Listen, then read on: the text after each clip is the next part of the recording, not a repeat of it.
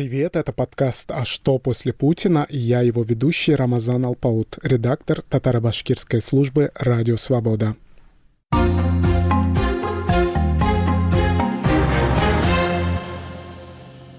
Мы продолжаем опрашивать экспертов, активистов и журналистов о природе башкирских протестов и сценариях развития ситуации в республике.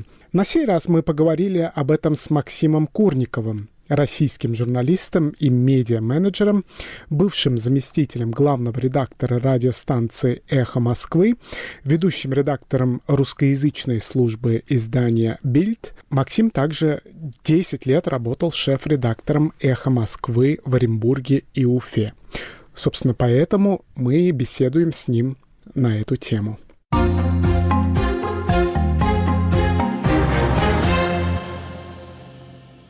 Максим Курников родился 27 апреля 1984 года в Оренбурге. Детство и ранние юношеские годы провел в Казахстане, в городе Актабе. Обучался на историческом факультете Оренбургского государственного педагогического университета. Там же окончил аспирантуру, но диссертацию защищать не стал. Больше 10 лет работал в качестве шеф-редактора «Эхо Москвы» в Оренбурге и Уфе. В 2018 году переехал в Москву и стал заместителем главного редактора радиостанции «Эхо Москвы». Позднее стал соведущим Екатерины Шульман в программе «Статус». Совместно с Александром Архангельским стал автором документального фильма «Голод» о голоде в Поволжье 1921-1922 годов. 14 ноября 2022 года Минкульт России отозвал прокатное удостоверение у фильма. После закрытия в марте 2022 года «Эхо Москвы» Курников переехал в ФРГ, где стал ведущим редактором русскоязычной службы немецкого издания «Бильд». 28 сентября 2022 года в прямом эфире телеканала «Дождь» Курников объявил о скором перезапуске «Эхо Москвы» в формате интернет-издания под названием «Эхо», руководителем которого он и является.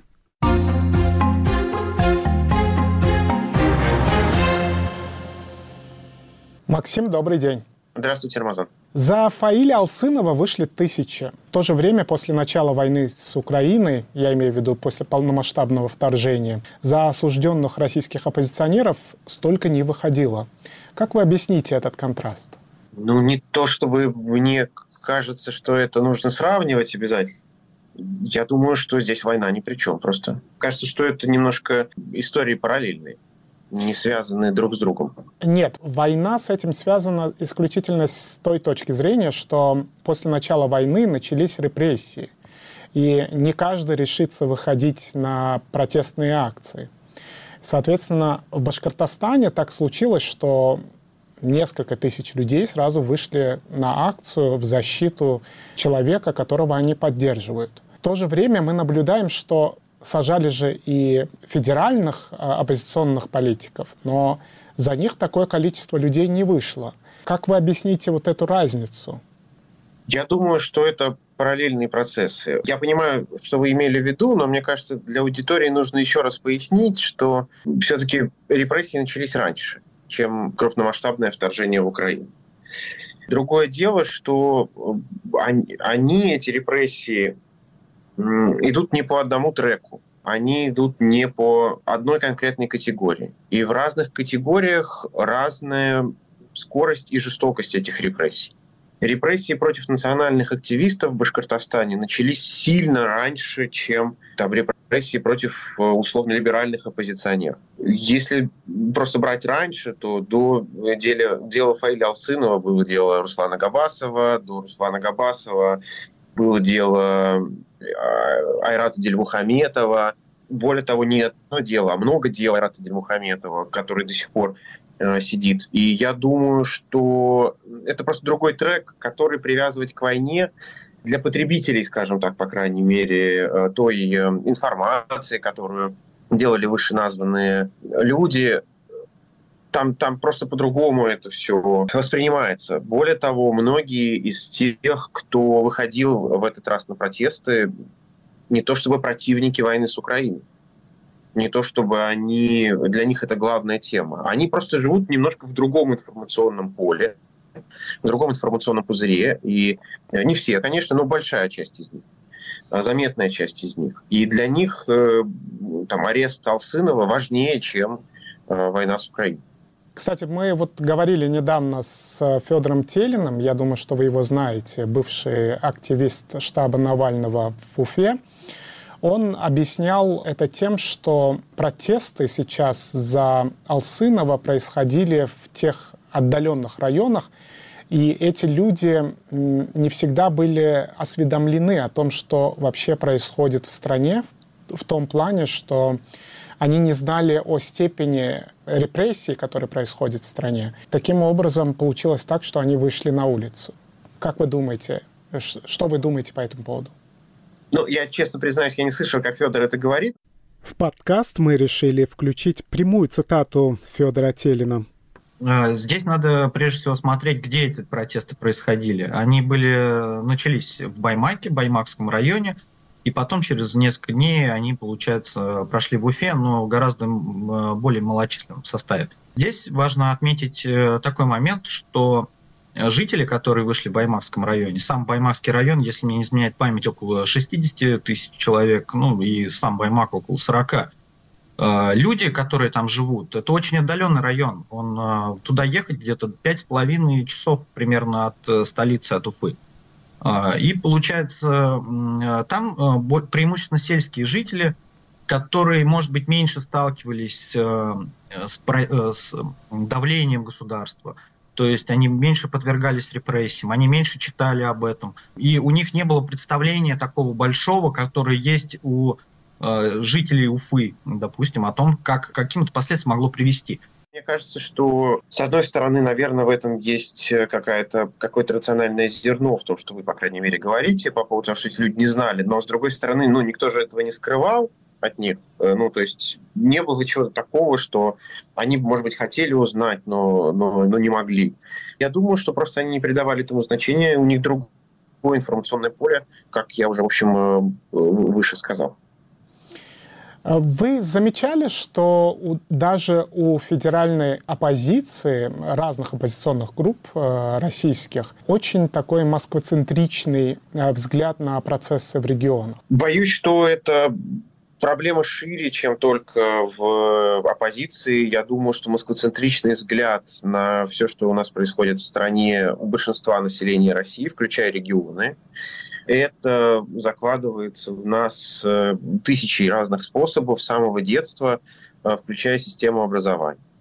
А когда мы с вами говорим об истории России, давайте скажем честно, да, мы проходим историю Москвы, какое-то время историю Петербурга и всего того, что вокруг этого происходит. И это империя, которая воспитывает э, собственных э, подданных э, ровно в этой, в этой парадигме, ровно в этом ключе. Боюсь, что эта тема болезненна для многих, включая оппозицию еще и потому, что так как большинство людей именно так смотрят на мир, именно так смотрят на историю России, именно так воспринимают Россию как страну, что даже те оппозиционеры, которые, может быть, и не хотели бы продолжения именно имперского пути э, России, они просто боятся об этом говорить, потому что думают, что будут не приняты большинством, не поняты большинством. И так как они политики, они боятся потерять э, собственную аудиторию.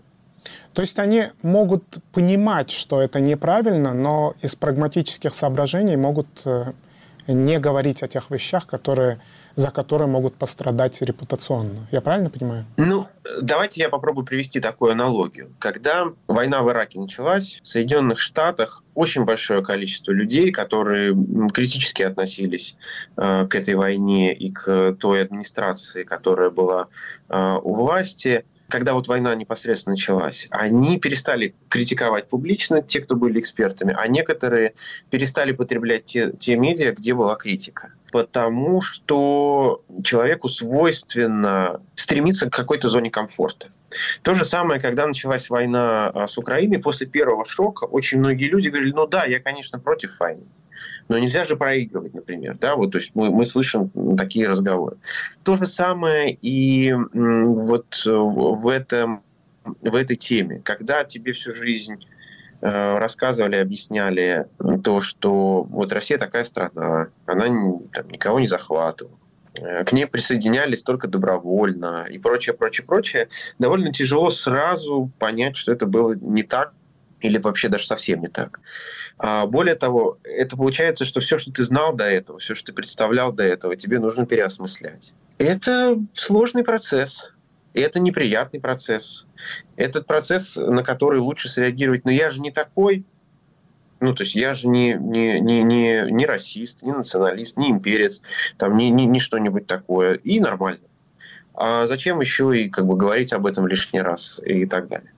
Я думаю, что это, к сожалению, понятно. Ну, то есть это абсолютно понятно, почему, почему люди не хотят э, проводить такую работу и над собой, а уж тем более с другими людьми, когда понимают, что это довольно сложный процесс. Э, я уверен, что здесь еще играет роль э, опыт распада Советского Союза, который действительно для многих э, ассоциируется с э, там, неприятными экономическими последствиями, социальными последствиями, и поэтому многие люди побаиваются этой темы. Тем не менее, меня, наверное, внушает некоторый оптимизм, что после того, как Россия напала вот так открыто уже э, на Украину, мы видим, что эти темы начинают возникать, и люди начинают об этом говорить, начинают осмыслять, и начинают спорить конце концов, что уже какой-то, наверное, путь, который дарит надежду.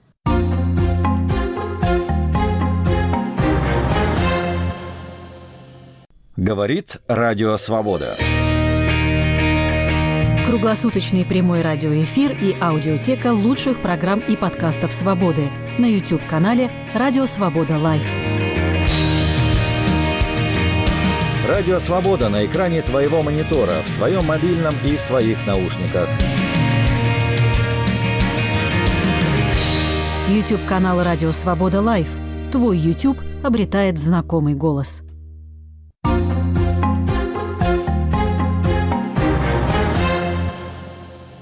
Это подкаст «А что после Путина?» и я его ведущий Рамазан Алпаут, редактор татаро-башкирской службы «Радио Свобода».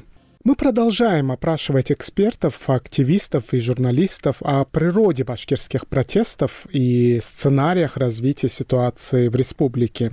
На сей раз мы поговорили об этом с Максимом Курниковым. Вчера я смотрел ваше выступление в университете Фрайбурга и поймал себя на мысли, что вы очень выделяетесь на фоне журналистов и оппозиционеров, которые работают на общероссийском уровне вы довольно легко говорите про вещи, которые, может быть, не очень удобны для многих россиян. Например, про то, что Оренбург — это первая казахская столица. Вы размышляете о сепаратизме. Вы говорите, что не случайно так получилось, что Башкортостан и Татарстан оказались без общей границы с Казахстаном. А у других как будто стоит вот это ограничение на эти темы. Почему людям так сложно выйти из определенных рамок?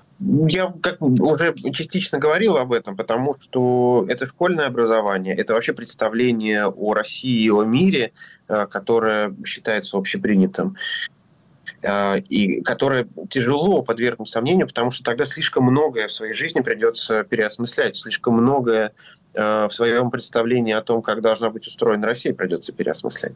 Мне в этом смысле просто повезло. Это не то, что я такой молодец. Мне просто повезло, э, потому что я учился в школе не в России, э, и потому что я, в общем, своими глазами увидел то, как распад Советского Союза повлиял на, например, русское население в Казахстане. Это был не самый приятный опыт, я вам честно признаюсь. Более того, если сепаратистские процессы в России достигнут такой силы, что Россия будет распадаться, я уверен, ни мне, ни вам, ни тем, кто является сторонником открытым и распада России, этот процесс не понравится.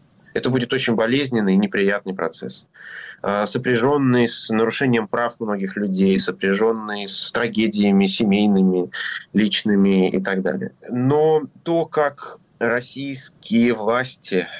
И следом российская оппозиция закрываются от любого разговора об этом процессе, не улучшает возможность ситуацию. Если мы сильно зажмурим глаза, это не значит, что это пройдет мимо нас. Не значит, ну, что, что угроза это пройдет. Мне кажется, как раз надо откровенно и честно об этом разговаривать и анализировать тот опыт, который был после э, распада Советского Союза, чтобы какие-то ошибки не повторились. Это не значит, что обязательно нужно вести к распаду. Я к этому как раз не призываю, но я призываю э, как минимум этот сценарий, эти сценарии, скажем так, попробовать проработать, чтобы понять, а как нам действовать в случае, если это произойдет, и как сделать так, чтобы обломки этой империи как можно меньше людей под собой похоронили, чтобы как бы кто-то мог об этом говорить. Но на самом деле, если мы почитаем классическую русскую литературу даже, да, и особенно если мы почитаем русскую публицистику, то мы поймем, что то представление э, о России, которое у нас есть сегодня, о ее границах и о том, что всегда так было, оно, мягко говоря, сомнительное. Оно, мягко говоря, свежее. Давайте так, не сомнительное, свежее, очень свежее. Я, вы знаете, как раз сейчас перечитываю Герцена, и он пишет не о каких-то регионах Кавказа или каких-то национальных республиках. Он пишет о Сибири как о колонизованной земле, о, о земле, которая была колонизирована, о колонии. И он приехал из Сибири в Россию. Или, например, и он поехал из России в Сибирь. Да? Это, в общем, не случайная языковая модель. Это языковая модель, которая отражает восприятие э, основной территории и колонии. И, Кстати, на, на Кавказе взгляд... это довольно, довольно распространенная вещь на Кавказе, да, когда конечно. говорят люди, мы поехали конечно. в Россию. Да, именно так, именно так. И мне кажется, что, ну, если мы посмотрим, тут очень тонкий момент, который касается национальных вопросов. И понятно, что э, активисты из национальных республик, люди, которые борются за сохранение своей национальной культуры, а иногда и за какую-то большую самостоятельность, они в авангарде этого разговора, в авангарде этого э, процесса. Но вообще откровенно говоря, а, мне кажется, если мы говорим о том, чтобы такая беседа велась спокойно, качественно и так далее, в этой беседе должны учи- учи- участвовать э, все. Э, и мне кажется, надо начать хотя бы с честного понимания, с честного изучения э, истории, когда будет такая возможность в школе, пока нет возможности в школе, просто самим попробовать разобраться, как так получилось, что э, столько разных народов живут на территории Российской Федерации современной, и все ли это было так красиво, безболезненно и мирно, как, как нам рассказывают. Ну и вообще, если, если говорить, например, о возникновении тех же Соединенных Штатов когда-то, давайте просто вспомним, что Соединенные Штаты были колонией Великобритании, и в какой-то момент не коренное население Соединенных Штатов, а сами колонисты решили, что то, как управляет э, центр империи этой частью империи, не нравится тем, кто здесь живет. И вопрос был не в национальности тех, кто там жил, а в том, что люди просто почувствовали, эта земля наша, и мы не хотим, чтобы ей управляли так, как ей сейчас управляют. Да? Или там, мы, мы считаем, что наши интересы должны быть представлены лучше. И Соединенные Штаты в этом смысле э, как раз пример того, что ну, не национальный вопрос, наверное, может быть ключевым в разговоре с э, центром империи. Тем не менее, в а, России, сегодня... да, да. В России угу. есть э, межнациональные, скажем так, проблемы, классические пример, наверное, башкиро-татарские противоречия. Как вы считаете, э, вот эти противоречия – это результат стечения обстоятельств или, возможно, это форма контроля из Москвы? Одно другого не исключает. Э, в конце концов, э, если это стечение обстоятельств, то Москве удается использовать это для лучшего контроля. Это действительно так. Ну, я могу сказать, что я разговаривал с Э, некоторыми и активистами национальными из Башкортостана, и э, с людьми, которые просто да, изучают историю Башкортостана и болеют за свой родной край. Это просто удивительно, насколько рациональны они часто в вопросах, которые касаются взаимоотношений с Москвой, например, и как они спокойно могут анализировать то, что там сложилось в течение веков, и насколько часто эти же люди вдруг эмоционально начинают говорить о башкир-татарских отношениях. Это, конечно, удивительный феномен для меня был. Э, я понимаю его природу, но до конца не понимаю, почему, в том числе люди да, с очень хорошим образованием, э, здесь не ставят этого барьера для собственных эмоций и позволяют этим эмоциям перекрывать трезвый взгляд на ситуацию и так далее. Это, это, это действительно вот то, что вы затронули, это довольно мощная э, вещь, которая, конечно, свойственна не только башкирам и татарам, а и многим другим народам внутри Российской Федерации и многим народам по всему миру. Да? А так бывает, что между вот такие междуусобные э, конфликты помогают империи удерживать свое влияние, и в том числе после того, когда же империя формально теряет контроль над теми или иными территориями. Говоря о протестах в Башкортостане, вы э, сказали журналисту Кириллу Набутову, что среди башкирского населения все еще силен институт рода, который не столько про кровное родство, сколько про территориальную общность. Как вы оцениваете попытки группы провластных башкирских активистов использовать этот фактор для башкиризации татар западной части республики, когда и деревни, и их население автоматически провозглашаются представителями каких-то башкирских родов и потом фиксируются в переписи как башкиры? Это сложный вопрос, на который э, у меня, откровенно говоря, перпендикулярный ответ. Он не прямой, да? он не соответствует э, той парадигме, э, которая в вашем вопросе заложена. Мне кажется, что вопрос национальности, возникший по большому счету только в XIX веке, Здесь скорее э, он, он в любом случае искусственный. Национальность – это конструкт, и это важно понимать. И часто люди, особенно э, авторитарные режимы, да, используют э, национальный вопрос как вопрос для сплочения какой-то группы, для того, чтобы создать, ну, вот, вот нашей национальности грозит такая-то угроза. Да? На самом деле, конечно, национальность – это конструкт, и не надо это забывать, это социальный конструкт. И вот это вот искусственное деление, мне кажется, мешает просто тем э, группам людей, которые там живут. Гораздо больше мешает, чем помогает. Я знаю людей, которые считали себя татарами, а там, в течение жизни, как-то изучая там, историю и так далее, начали задумываться, они башкир ли я, например. Да? И этот вопрос э, их прям по-настоящему так заботит, как-то там удивляет, люди сами себе что-то открывают. И это парадоксально, как мне кажется, в 21 веке. А, но, наверное, наверное, многие группы людей, а, которые жили в составе империи и не прошли в этом самом 18, 19, 20 веке стадию собственного национального независимого государства, этот, этот, как что называется, такой незакрытый гештальт. Да, вот его очень хочется до конца проработать. Мне не изнутри этого процесса. Это может казаться сколько угодно там, второстепенно. Да? А людям, которые внутри этого процесса, это кажется первостепенным и важным.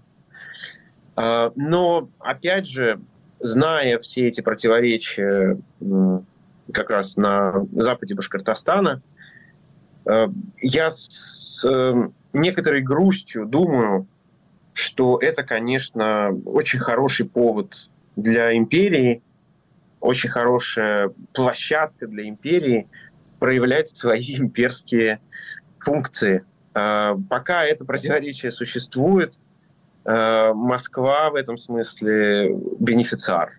Вот, понимаете, да, бенефициар на самом деле не Уфа и не Казань э, в этой борьбе, а Москва, на мой взгляд. Но, опять же, внутри наверняка эта ситуация выглядит по-другому, и я заранее хочу сразу э, оговорить, что я, конечно, не тот человек, который должен в этом вопросе выступать хоть какой-то оценкой. Поэтому, ну, то есть, кто прав, кто не прав, я точно судить э, не возьмусь. К сожалению, у нас заканчивается время, и э, мне хотелось бы узнать э, вашу оценку, как долго продлятся протесты и продлятся ли они с учетом того, что сейчас мы наблюдаем репрессии. А, мы наблюдаем не просто репрессии, а настоящее запугивание, э, которое не только выполняется функции таких, знаете, точечных репрессий, наказаний и так далее, но и буквально мы знаем, да, что есть э, погибший, считается, что он погиб из-за того, что его избили. Есть люди, которые серьезно пострадали, у которых проблемы со здоровьем. Есть большое количество задержанных, и то, как власть себя ведет в этой ситуации, вот смотрите, мы оговариваемся, как должны оговариваться, да, что э, есть погибший, но мы не знаем до конца, потому что у нас не было возможности провести никакого следствия. А почему у нас не было провести возможности никакого следствия? И почему власть так поступила с э, расследованием этого вопроса? Мы не знаем ничего про уголовное дело, заведено, не заведено по, по факту его гибели, да, скорее всего, нет. Более того, тело этого погибшего скрывалось довольно долгое время. А, его выдали родственникам это тело через много дней после того, как стало известно, что человек погиб. Есть э, люди, которые считают, что это произошло не случайно, что таким образом власти а, пытаются просто скрыть следы насилия. То есть они ждали такого состояния, скажем так, тела, чтобы можно было попытаться скрыть следы насилия. Мы не знаем, так ли это. Но и вопрос, как бы, почему так долго тело не выдавали, как бы он висит в воздухе. Парадоксально, но насколько я знаю, люди, которые считают себя сейчас пострадавшими в результате этой репрессивной кампании, довольно активно общаются с адвокатами, которые там работают, но не э, общаются с правозащитными организациями, которые попытались э, им как-то помочь. Они как будто бы им то ли не доверяют, то ли еще что-то, боятся, может быть, усугубить свое положение. И, в общем, это еще раз нам говорит э, о том, с чего вы начали это интервью. Что там люди живут, живут в своем информационном поле, в своих представлениях о том, как лучше защищать свои интересы, эм, и не всегда готовы использовать те инструменты, которые кажутся более-менее эффективны, инструменты защиты, которые, кажется, более-менее проявили себя эффективно в других регионах России и в столицах. Там, там действительно немножко друг, другой контекст. И к сожалению, я боюсь, что вот эта замкнутость сыграет сейчас не на пользу не то чтобы даже протестам, а самим людям и их семьям. Я боюсь, что сейчас э, замкнутость – это то, что сыграет на руку э, тем, кто хочет подавить этот, этот протест. Максим, благодарю вас за интересную беседу.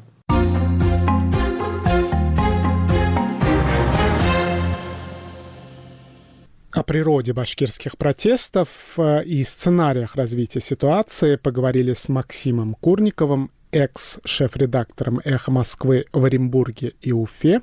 Это был эпизод подкаста «А что после Путина?» и я, его ведущий Рамазан Алпаут, редактор татаро-башкирской службы «Радио Свобода». Всем добра!